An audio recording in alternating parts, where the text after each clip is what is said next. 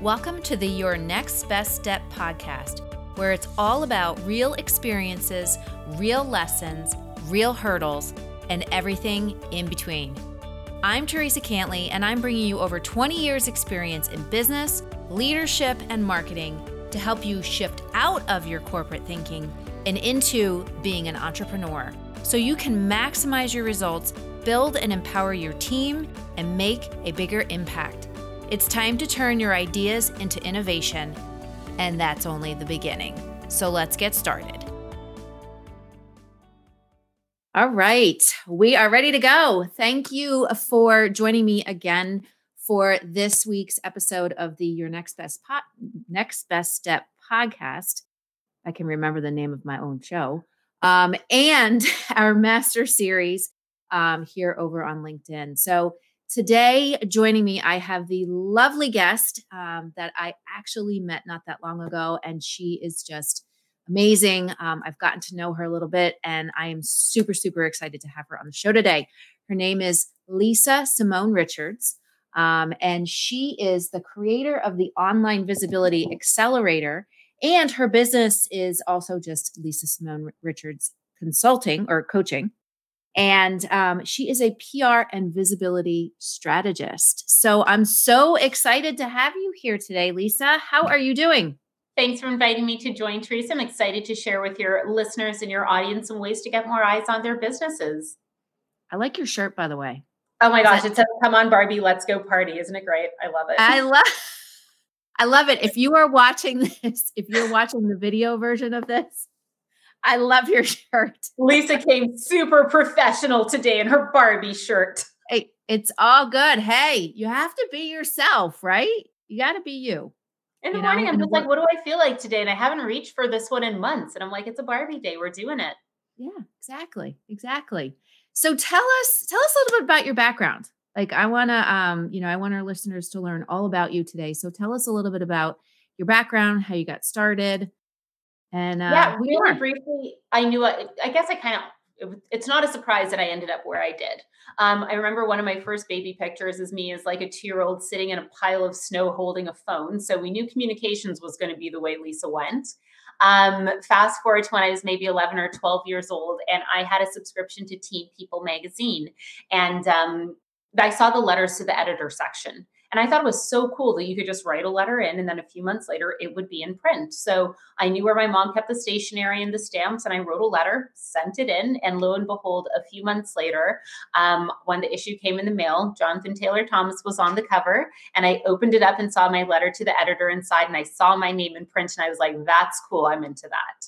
Um, so fast forward again to when I was 18 years old and I was in my first year at Western University. And I was having lunch with a girl named Lindsay who was in fourth year and she was about to graduate. And she was sharing with me that she was coming back to Toronto to go to PR school.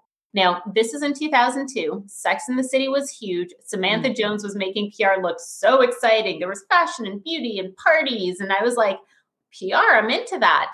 So I ended up spending my entire time at Western volunteering in communications for various organizations, came to PR school in Toronto after I graduated, and I've worked in PR ever since. So I've worked in fashion and beauty and did the magazine jobs, the back behind the scenes at um, fashion shows.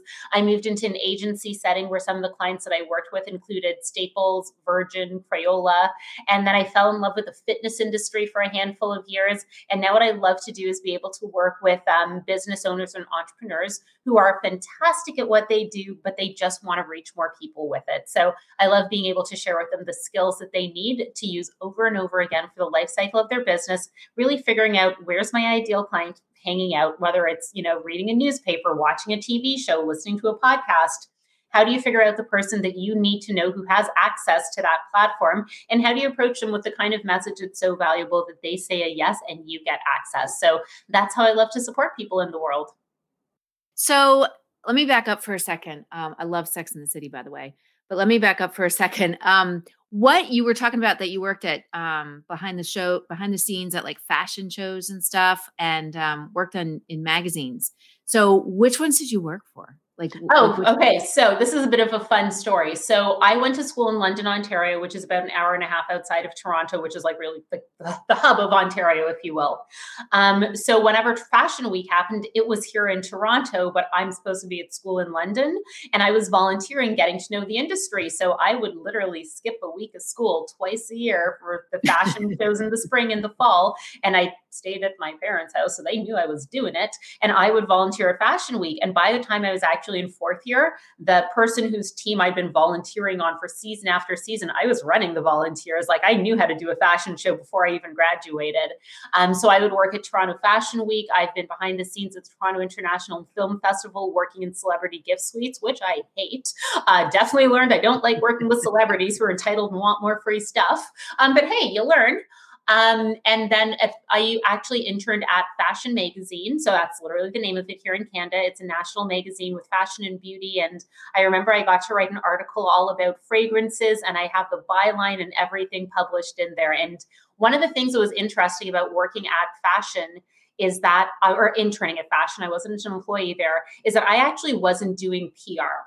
I was working with an editor. So I was working in the beauty department with the beauty editor. And the reason that I did that is because I knew all of my peers were graduating from PR school and getting PR internships, which, like, your girl already did that before she even went to PR school. I was getting paid.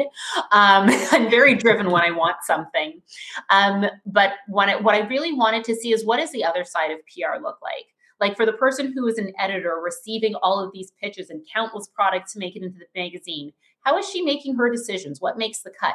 So I wanted to sit on the other side so that when I went back to the world of PR, I'd have a new perspective that none of my peers did. I could be like, don't waste all your money on packaging. It's literally an intern in the back who rips the product open, shelves a press release, puts it in a bucket. Don't do that. So I have a ton of knowledge that my peers don't because I've been behind the scenes. so you brought up the um the gift suites. I I used to own a brick and mortar store and I remember at um I think it was it was at Fashion Week in New York, I'm pretty sure. And then we also were approached for the Academy Awards, I think. And they had those those um, suites in the tents where they would be giving out the swag bags. And I remember we had somebody from an agency contact us and they were like, Oh, you know, we think you would be a great fit. And you know, these are the types of people that go through, you know, and they were naming like all these famous people. And I remember my business partner and I were like, oh my gosh, we finally like made it. Like somebody, you know, saw us. And then they said, oh, and by the way, you need you need to have a thousand pieces and because that's how many people go through and and uh, we were like because we were working with these small you know artisan um people who handmade their own their own stuff there was not one single one that was like, yeah, sure, we can do a thousand pieces. But it was funny when you brought that up. I was like, oh, wow. So you used to like work in those you worked in one of those. Yeah. Yeah. And in addition to having a thousand pieces of collateral, there's also an insertion fee. So, you know, you're paying tens of thousands, if not hundreds of thousands of dollars to get into those gift bags. And honestly, they can work. I'm not going to say that that's the majority of the time. um, I very, very vividly remember working with a Canadian company called Cake Beauty the founder was the first person to give me a chance in PR. And she got, you know, Rihanna was just on her way up. And we have pictures of Rihanna holding the deserted island body souffle. And like just having that marketing image was huge for getting the brand out there. Um, so it can work, but I mean, 95% of the time, like you think Angelina Jolie doesn't have money for a bar of soap, like she's giving it to her assistant. So if you have a ton of money to throw around and invest in those kind of gifting opportunities, go for it. But for the most part, those bags just largely, unless you're giving away like a really nice diamond necklace, those bags get gifted to their assistants and their teams. Yeah, no, that that is very true. And I remember she also told us it was going to be ten thousand dollars, and my business partner and I were like, "Yeah, I don't think we can do that. We're a very small local business, you know." So, um, yeah, that's funny. It's just when you were talking about that, I was like, "Oh my god," that like jogged my memory bank. Um, so let's talk a little bit about publicity and getting seen and you know the mistakes that people make so i work with local businesses i work with um, brick and mortar retail stores and restaurants and i know you know most of the people that i work with they're like well you know, Theresa, my marketing and, you know, getting myself out there is we have a Facebook page and we post on it one time per week or maybe one time per day. And, you know, that's what we do and we're not quite seeing the the um, revenue from it or we're not you know getting the customer traffic from it so when I asked them, well, what about doing some PR? Like, what about getting, you know, out into with your with your local, you know, TV station or what? And they're like, oh no, that's too hard. We can't do that. So I know that that is false, and I want to have you speak to that because um, I know this is your expertise. This is your zone of genius. So why is it that people have such a fear about it? And then also, what are some things that they can do? Sure. So, one of the things I really want to hammer in is the distinction between content and visibility, because a lot of business owners are mixing up these two things, thinking they're one and the same. Content, putting content on your Instagram account, posting on your Facebook page, emailing your list, that is nurturing your existing audience. That is getting in front of the people who already follow you. And we also know that not 100% of people are seeing things. If you're posting to your 2,000 followers on Instagram, maybe 200 people are seeing it. If you're posting to your Facebook page or group that has 2,000 likes and follows, maybe 200 people are seeing it. It's not everyone. So, content posting on your own platforms nurtures the people who are already in your world. It is not if you build it, they will come. One, just because you launched a Facebook page doesn't mean people are going to sign up for it and see everything you post. There's no, a massive absolutely. distinction between content and visibility. What visibility is, is making sure you're getting in front of new leads regularly.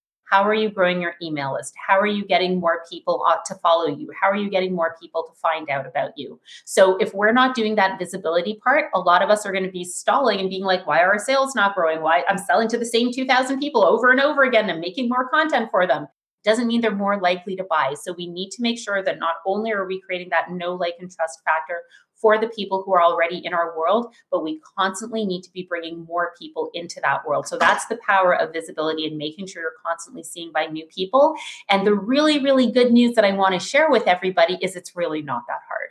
There is this massive myth that getting PR and exposure and being on a television show or a news station or a radio station you have to have a fancy connected publicist that you're paying five, ten grand a month to. Absolutely not. It literally is as simple as having a really good message, figuring out where you want to be seen, identifying who is the gatekeeper, who is the producer of the TV show, who is the host of that podcast, who's the producer of that radio segment, sending them an email with some value like, hey, here's what I could bring to your show, and then getting a yes. It, it's really a lot simpler than people think. Hmm. So why so and it is it is definitely because I hear it all the time. People are like, "No, it takes so much time and you you have to, you know, you, have to pay to get in those things and you have to be famous to get to do that stuff." And it really it's not as you just said, it's not true. You know, it's easier than most people think. So if somebody were to get started, what are five tips that you would have? Five things that they can do to start, you know, to to get started on doing this? And okay. how can they also is there a way that they can blend that together with their content plan? Okay, so I'm going to task you with keeping me on track and making sure I have five because I'm going to go through some steps in my head and you're going to okay. make sure that I have five tips that I'm sharing. All so, right. the first thing that I would recommend is number one, check in with your current ideal clients how are they getting information about whatever you do? If you own a restaurant, how did they find out about you? Did they see an ad? Did someone else recommend it? Where are people going to learn about the content that you're putting out there? Um, I would ask your ideal clients how they heard about you in the first place, because then it means, or even another way to phrase that is when you're looking for a new restaurant to go to, where do you turn? You know, here in Toronto, we have a magazine or a website called BlogTO, and they always have the new listings. So that tells me, hey, if people are finding about me on BlogTO or they're going to BlogTO to learn about new restaurants, how do I get in there? So ask your ideal clients where are you getting information on the thing that you do, the service that you provide, the product that you offer. If you want to get more people like them, go to the place that they're already hanging out. So we're right, already taking, oh, I just I can say one more thing. We're taking the work off of your head of having to figure out where that place is. Let's ask them and get them to tell us. How do they find their ideal client? I know a lot of people, and it's a big mistake that a lot of brick and mortar businesses make is that I am serving everybody. Like I am attracting everybody. So when you say ideal client, they're like, well, it's everyone. So how do they really figure out who that ideal client is? I'm always a solutions oriented person. So I'm going to look for the answer in everything. Ask the five people who walk into your business today, then.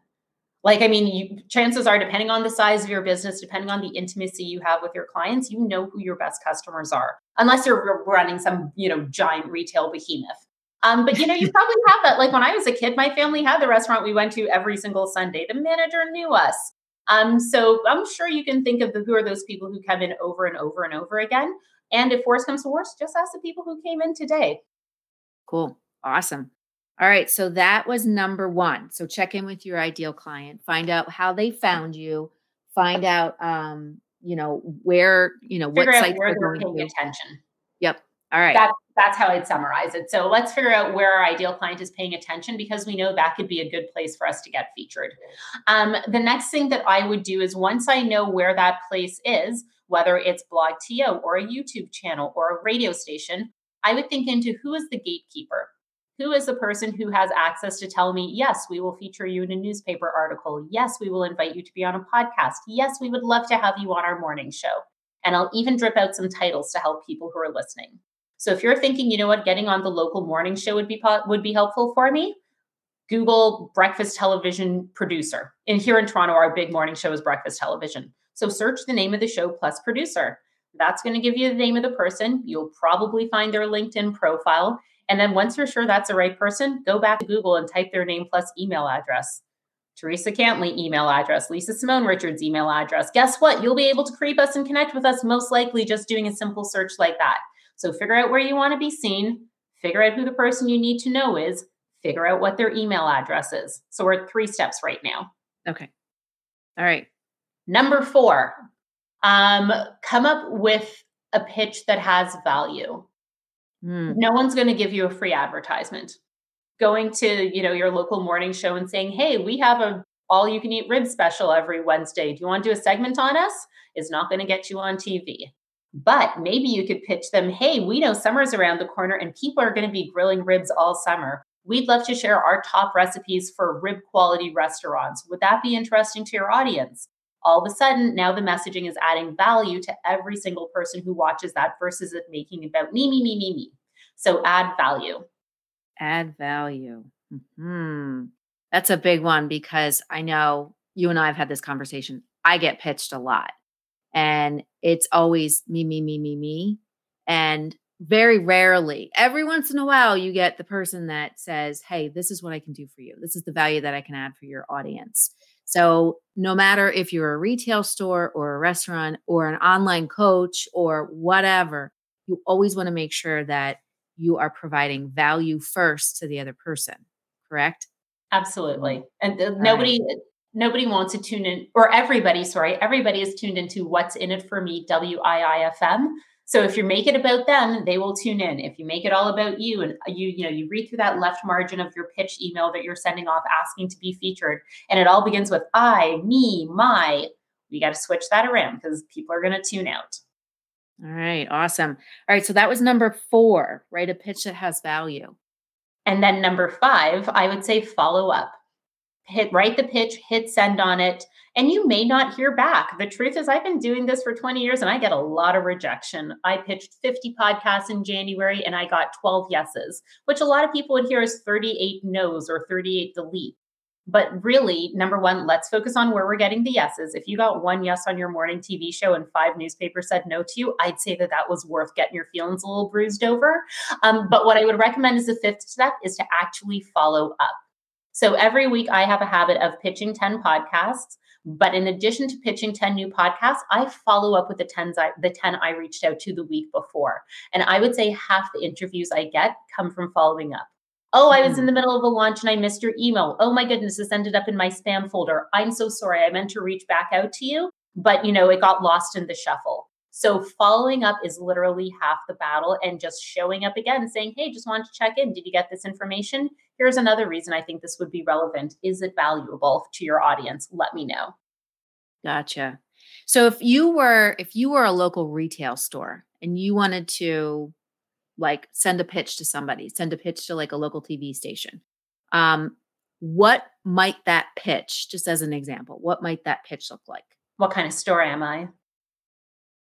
You are a let's say you're a store that sells Celtic made pro- Celtic products. So products that are made in um, England, Ireland, Scotland, Wales. Okay. Do we have any big Irish, Scottish, Welsh, or English holidays coming up? I would check to see if there's a big holiday coming up and is there a way that we can insert ourselves into the story? So, you know, here's a real life example we can use. Um, back in the day, I worked with a PR agency, and one of our clients was Diageo. And Diageo is the owner of Guinness guess what we were busy doing all January and February, getting ready for St. Patrick's Day coming up in March. And we were pitching stories all around Guinness to be able to get coverage about the drink. We knew St. Patrick's Day was coming. Of course, media is going to be covering it either way. So, how can we find a way to insert ourselves and be a part of that conversation? So, really simply, just take a look and see, you know, I, I think one of the things I love with um, media is it's so boringly predictable Every January, they're going to talk about New Year's resolutions. Every September, they're going to talk about back to school. It hasn't changed at all. It's actually highly predictable. So you can take a look at a calendar and you can look up National Cookie Day and know that that's when you're going to be pitching for when something's coming up, whether it's Irish, Scottish, Welsh, or English. I'm doing my best to remember that, um, and pitch something in conjunction with that. So you can actually just see what's coming up on the calendar. Wikipedia has a really good list of commemorative days, weeks, and months and make yourself a part of that story and pitch around it. Awesome. Awesome. All right. So I'm just going to review. So, number one is check in with your ideal client. How did they find you? Um, where, where are they paying attention? Like, where is that, whether it's a website or a, a magazine or the local paper or whatever? Okay. Number two is who is, once you find what that place is, whether it's a website or it's a magazine or whatever, who is the gatekeeper? do some searches to find out is it if it's a TV show, you know, it's a producer. If it's a magazine, it's probably an editor, right? Um, so doing that research of who is the gatekeeper that's going to do the booking, that's going to bring you on. Okay. And then number three is figure out their email address, do some Google searches. Google is a beautiful thing, it gives us all kinds of information. Number four is make sure that you're writing a pitch that has value not about you, but about the value that you're going to give to their audience. Okay. Number five is to make sure that you follow up. And I think the follow up piece, I know for myself, this has been the struggle, um, is that follow up. Um, but I think the follow up, that's the most important, the most critical, because you're absolutely right. Stuff gets lost. I mean, people have, you know, they're getting slews of emails or, you know, slews of messages. So definitely making sure that you are following up in a nice way. Um, yeah, awesome. Anything else that I missed? No, I think you nailed it there. Like, as long as we're getting to the right sources, asking the right person, coming up with something of value, making sure that everyone leaves richer than they came, and then checking in one more time in case you don't hear back, that's a healthy cycle right there. All right. So, that are the things that people can do to start to get started. What are some pitfalls or mistakes that some that people make that you see um, or pitfalls that people fall in when they start this process that maybe you give them some tips of what not to do or what to avoid that might I would say so we've already talked about that number one mistake of making it about yourself and we talked about how it's important to lead with value and think about what's in it for the audience and not to just try and get yourself a free commercial. Uh, the next mistake that I see people make is having the wrong the wrong call to action. Uh, mm. I would say typically the top mistake that I see anytime someone's on a podcast or does an Instagram live with someone, does a guest training in their mastermind, goes on a television interview, the host is typically going to say, Lisa, Theresa, where can our audience find you? And they say their website. Don't say your website. People land on websites and bounce off of them all the time. So, uh, depending on what the platform is, I may have a different call to action. This is typically just for the clients, but I will share it with your listeners. Um, when I have clients who are on television, I tell them to do an Instagram story and front load it before their TV appearance because it's real easy for the host to say, Theresa, where can our audience, where can our viewers find you? You know what? They their phone is in their hand already. So just say your Instagram account. They can look you up. They'll see that there's a story on your profile and it already says, Hey, did you find me from breakfast television this morning? Shoot me a DM and tell me XYZ. And they can go into conversations from there. Um, mm-hmm. If you're on a mm. podcast, um, always drop a link to a lead magnet. Don't drop a link to your website. You want to be able to get that email address. And then once you're on your list, you can say, follow me on Facebook, follow me on Instagram, whatever it is. Um, so make sure you have the right call to action. And number two, give one call to action. Don't give people 10 places to find you. You can follow me on Facebook and Instagram and Pinterest and LinkedIn. I love you. No one liked your interview enough that they're going to do 10 things. Give them one clear, simple, easy thing to do. And that is where you're going to have the highest likelihood of converting them into your world. Once they're in there, we can give a whole other set of things to do. But if you say, hey, do these five things, someone will do zero of them. Mm, I've heard that. I've heard that ever since I started in this business.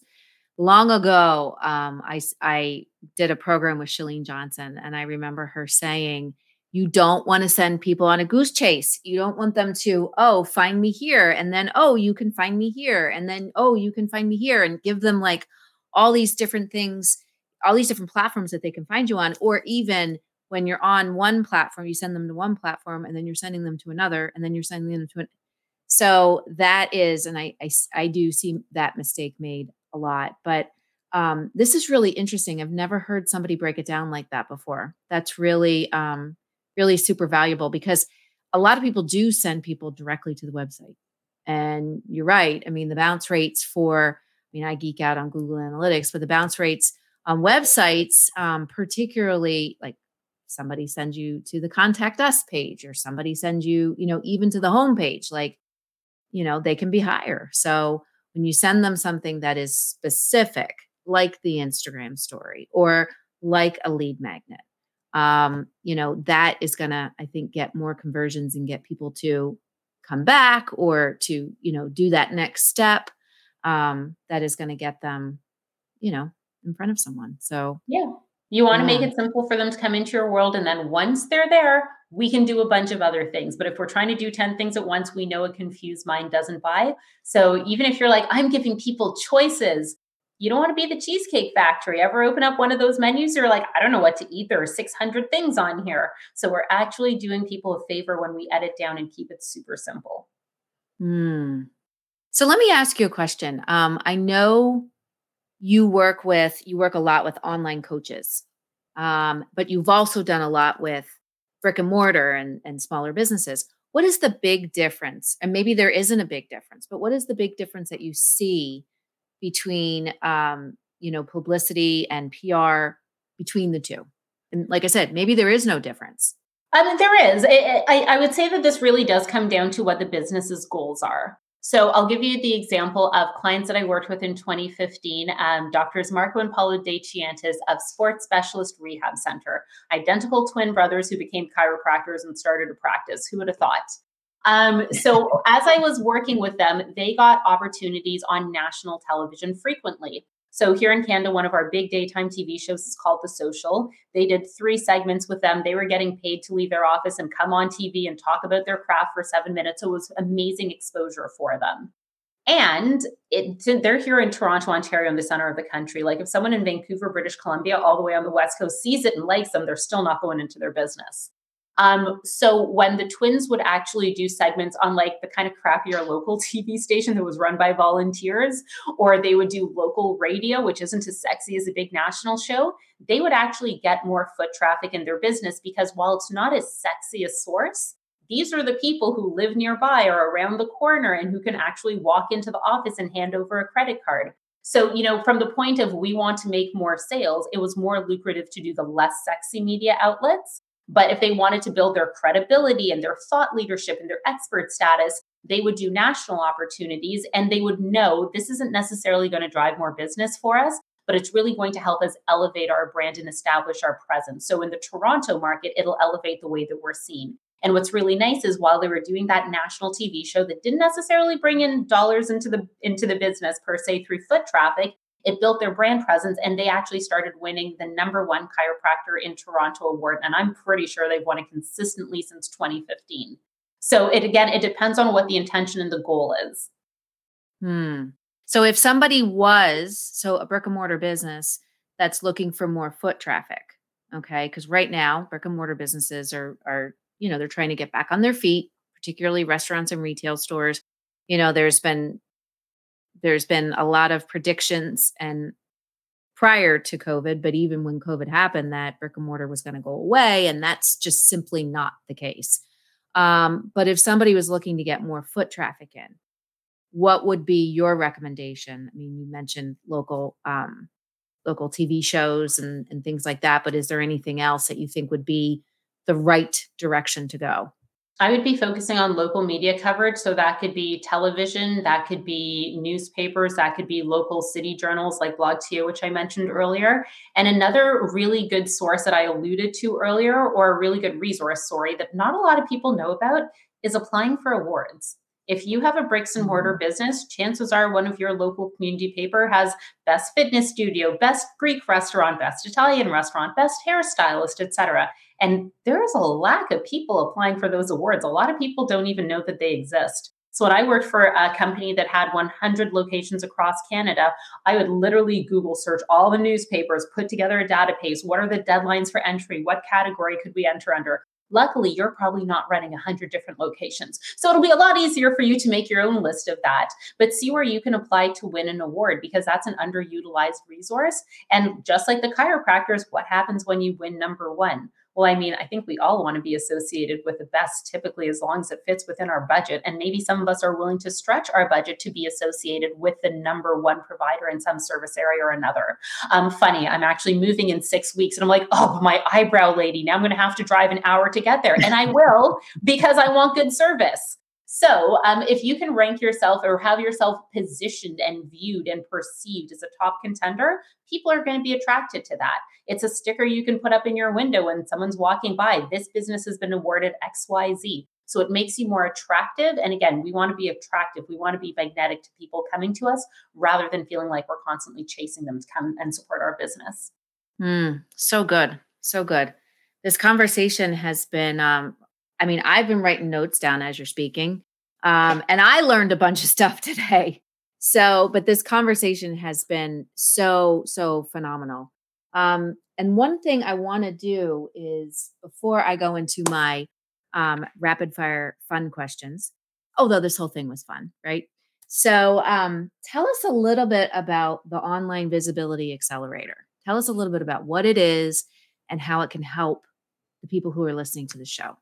Sure. So the Online Visibility Accelerator is 20 years of knowledge condensed into six months of coaching. So, what I love to do is this is really a distinction about me as a publicist. Most PR people and agencies, they will do it for you, but they're not going to teach you how to do it yourself.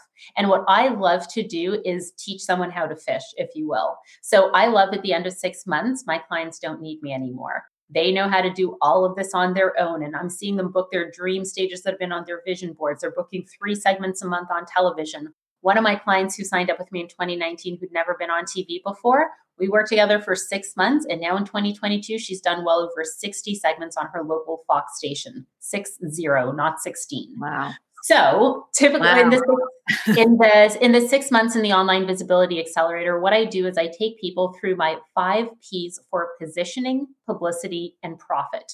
Really briefly, number one, pick your perfect client, which we talked about.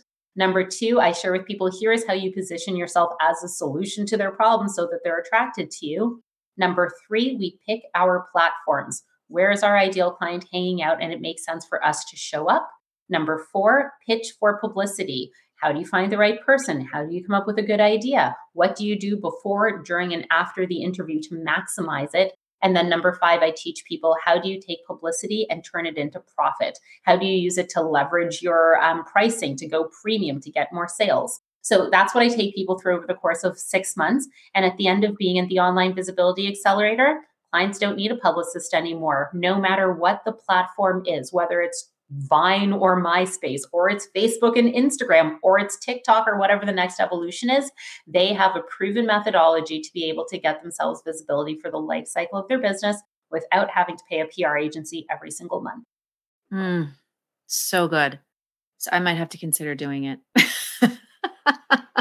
so good. And people need this so much right now. They need it so much because you know, being able to get in front of other audiences. And as you said, it's so much easier than people, you know, really think that it is. But the more you can get in front of other audiences and have that reciprocity between what they're doing for you, but what you're also offering to that audience, it's so, so key in helping your business to just thrive.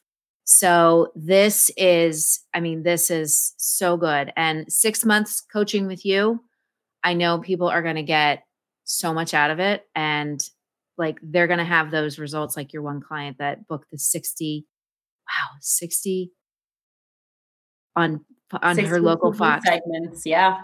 Segments my heavens.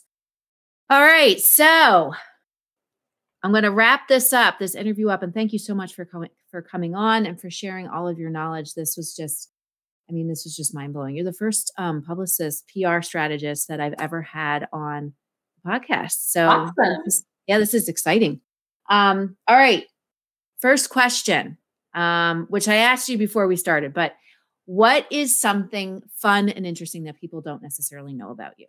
Oh, what's fun is when you answered when you when you said that to me earlier, I didn't allow myself to think about it, so I wouldn't come off rehearsed. So I actually don't have an answer. I'm on the spot thinking about what that might be right now um, something fun about me that people wouldn't necessarily know. Uh, that when I, so we were talking a little bit earlier about how I was doing fashion and beauty and, you know, celebrity gifting suites and runway shows and stuff. Actually, when I was moving into, when I knew I'd go into PR and visibility, fashion and beauty was never the dream. I wanted to be in automotive. I am a car girl. I love cars so much. Like, trust me, I would like to convince my husband I'd rather live in a condo and have eight cars and buy a big house um, so my dream was actually to work for Daimler Chrysler at the time because they owned Jeep, Dodge, Chrysler, Grand Cherokee, and I just wanted to, and Mercedes, and Mercedes. I just wanted to do international auto shows. So that's actually what my dream was when I got into PR. I wanted to be a car girl going around the world doing auto shows. Oh my God, you would be so good at that. Oh I would love it. I've driven to the Detroit Auto Show. My mom and I would go to Toronto regularly. I test drive dream cars all the time. Oh my gosh, my husband would be going bananas right now because my husband is a huge car guy. He's like a I mean, he loves Formula 1 racing and just loves like the um, you know, going to the car shows and I mean, McLaren is like his mm. choice of cars, which one day, one day we'll get one. one day before, you know, we're old and gray. So, um all right, that's all I would never guess car girl. Hmm. If Very I cool. if I were to have like mad money, I would get an Aston Martin, Martin, Canadian in me. Um, but I think like realistic dream car, quote unquote realistic. Um, I would love a Range Rover. That those are my favorite. They're huge, but they're so heavy on the brakes. Those are expensive to maintain that's that's my dream car too and the and yeah i keep telling my husband he's like yeah when you can afford the maintenance of it that's like, that's it. I dated a guy who had one and he was like cost to obtain is one thing cost to maintain is a whole nother thing. So i'm going to stick with the car that i've i've been driving the same brand of car for 12 years. My mom got a similar branded car and i'm just waiting for their new version to come out. I, I can happily stick with that but you know in a world where i could just repair it every six months with new brakes we'd go range rover Ah, awesome. Awesome. So, next question How'd you meet your husband? Oh, that's amazing. So I wish everyone could see this right now. And if you're watching on LinkedIn Live, anytime someone asks me how I met my husband, I go like this. And I just wiped my finger across the screen. We met on Bumble. And um, the fun story is when we went on our first date, we both had lies to get out of it. so he uh, was like, Oh, I can only stay for a drink. I have games night with my friends. And I was like, oh yeah, I can only stay for a drink too. I went on another date after him. Um, and he went, or he told me he had family in town, but he really had games night with his friends. And that came out when I was visiting his family like a year or two later. He's like, ooh, I should probably tell you. And I'm like, I want to date with someone else after you. So hope you, hope you Monopoly. I got dinner. Nice. That's so good. Um, all right, last question. Um, well, first of all, I have a question. The picture that's behind you, is that just the tell you were going there. I saw you lean in. I'm like, she's going to ask about the painting. Yeah, so tell me about the painting. I have such a story about this painting that I love, love, love sharing. So behind me, for those of you who can't see, I have a, a image of various dots in purple, gray, and cream. And so when I moved out of my mom's house when I was around 28 years old, there was an artist named Jenny something in New York who had a painting called Lipstick Dots, and it was reds and pinks, and it was really beautiful. But moving out of her house, Lisa did not have money for this painting. So one of my best friends, his name is Paulo. I've known him since high school. He was my date to prom when I was 16. He's an artist. And I was like, hey, Paulo, can you do a version of this painting for me? So he made this for me when I was 28. We are still great friends today. I was at his wedding. I love his wife. They have two kids. He was at my wedding. Um, and now every time I'm on a call, somebody asks me about this painting. I have a really cool story about my buddy who I've known since I was maybe 13 years old who made it for me. It's so different. It, and every time I talk to him, I'm like, I gotta ask about that painting. I love Um, that I have something custom, and he did two other smaller ones that I have in my bedroom. So I don't know. I don't. We're, I'm moving soon, but I don't want to get rid of it. I love this. Oh no, don't get rid of Nothing it. Nothing says I have to get rid of it by any means, but Yeah, no, I love it. Um, what color was your prom dress when you went with Paulo? if I remember, yeah, I had this oh, mermaid blue. Like this, this. I think this is why I'm so into makeup to this day because I had this mermaid foily blue dress. And for those who aren't watching, I have black skin, and back then they didn't have a lot of shades. So I remember going to the makeup counter and I came out gray.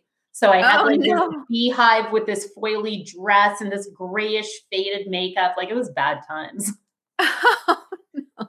I had to learn how to do it myself. And the day before my wedding, the the artist had, was suspected she had COVID. So of course she didn't come to breathe over me all day, and she was going to send somebody else. And I was like, "It's okay if somebody else comes. I know how to paint my face just fine. So if she does a bad job, I can wash it off and do my own bridal makeup. It'll be okay." So that was like a scarring for moment situation when I was 16 that super influenced me later on in life. oh my gosh. Well, you have beautiful skin, by the way. Well, Very beautiful you. It's courtesy of NARS. Ah, one of my favorites. Oh, I am I a makeup makeup fanatic. Like that is Sephora like sale. yeah. You know, the Sephora sale happens twice a year. My husband is so attuned to it that he will be like, "Babe, do you need me to pick up anything?" And I'm like, "I love you." That's why you married him. Oh, he's great. All right, last question. What are you most grateful for? I'm so grateful for my health and a body that works. Um, I don't take it. I, every morning, I like to think about three things I'm grateful for, and a friend and I recite it to each other every single morning. Um, I'm my husband and I love to work out together. I love to go running, to lift weights, and I'm just even you know watching my mom age and family members and stuff. I just really am so grateful for a body that does like that picks up this pen if I ask it to do it. Such a small thing. So I, I take my health and my my body's I, I, I don't take it for granted. I'm so grateful for being able to walk to the fridge, sit down Mhm. without pain, to not have a headache. Like even for the last 24 hours, my ear's been pounding a little bit and it's not anymore, which I just noticed. And now I know what it's like to have like an ear that sounds like there's pressure in it. Like people live with that all the time. So I am infinitely grateful for being able to make it through a day without pain and to be able to move however I choose to. Mm, I love that. I love that. Well, thank you again so very much for being here. Um, thank you for uh, for answering all of our questions and giving us all of this amazing information. You are amazing, and I'm so so grateful for you, uh, for meeting you, and for connect for connecting with you. Um, and I know that people are going to get so much out of this episode. Oh, Theresa, it's been such a pleasure to come on the show and talk with you today. Awesome. So before we go, where can people find you? And you got you know that I'm going to do my lead magnet strategy, not just drop Yes. my my URL. Um, so do. for anyone who is interested in learning, okay, one of the things Lisa talked about was writing a pitch, making sure it's full of value. How do I do that? Uh, you're invited to head over to www.theperfectpodcastpitch.com. And um, whether you use it for a podcast or you tweak it for television or radio, what I'm going to give you is the literal pitch that I send to people word for word to be able to book 10 podcast interviews every month. And I'm also going to send you a fill in the blank template so you can get the bones of my script, fill it in with your information, and then repurpose it for yourself. Awesome. So I'll say the URL one more time. It's at www.theperfectpodcastpitch.com.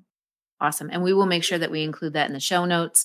Um, so if in fact you missed it by accident, um, we will include it in the show notes and I will also include it in the comments below so you can grab that link and definitely get it downloaded and join Lisa's community. So again, thank you so very much for joining us. Um, I'm we're gonna have to have you back on the show for round two. I would love that anytime. All right. All right, everybody, take care and we will see you again next week. Hey there, it's Theresa, and I'm so glad you're here. I'm so glad that you join me every week to listen to this podcast. This podcast has been a dream of mine, and when we hit episode 100, I was super, super, super excited. And I know now we are on our way to episode 200 if you like what you hear, and I know you do because you're here, I would love, love, love if you could head on over and leave us a review either on iTunes, on Google Play, on Stitcher, on whatever it is that you're listening to, um, listening to this podcast. I would absolutely love it. When we get reviews, when we get, you know, five stars, it, it enables us to show up higher in the different categories so that more people can find us and we can make a difference in more small business owners' lives. So I would love, love, love if you could go on and leave me a review and also tell me what you love, tell me what you what you want to hear more of and how I can help you because that's what I'm here for. I am here to give you real life experiences real life coaching, real life stories from my work, my experience helping small business owners to build their business, but also helping to, or me actually building and growing several of my own businesses. So, if you love what you hear, please go over and leave a review. It would be absolutely amazing and would mean so much to me. But until next week, take care, and I will see you soon.